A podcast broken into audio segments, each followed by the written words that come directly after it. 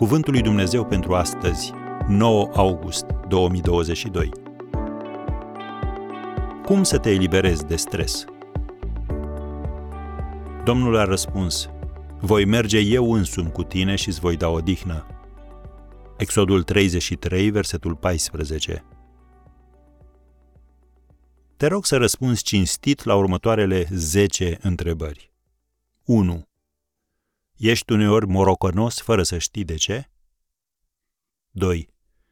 Muncești mult, dar te simți neapreciat? 3. Te simți vinovat și neproductiv când e surprins relaxându-te? 4.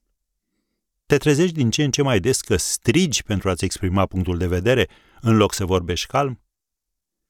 5. Îți amintești când ai râs ultima oară până la lacrimi? 6.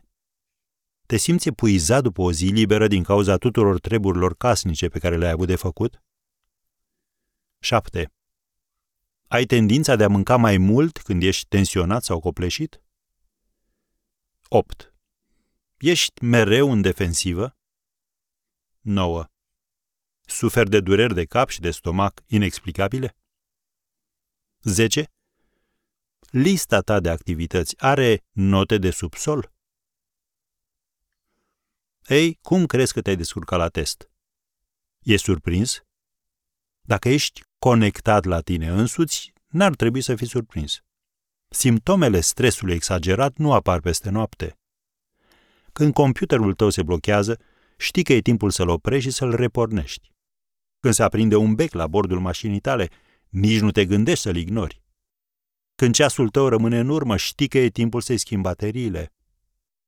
Concluzia este următoarea. Dacă vei continua să ignori semnalele de avertizare, stresul își va revendica prețul asupra sănătății tale. Domnul Isus a spus în Ioan 14, versetul 27, să nu vi se tulbure inima, nici să nu se înspăimânte.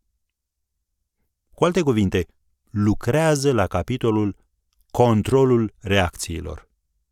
Nu-ți pierde pacea pentru orice mărunțiș care nu merge bine în viața ta. Când nu poți face nimic într-o situație anume, învață să ai încredere în Dumnezeu și păstrează-ți bucuria.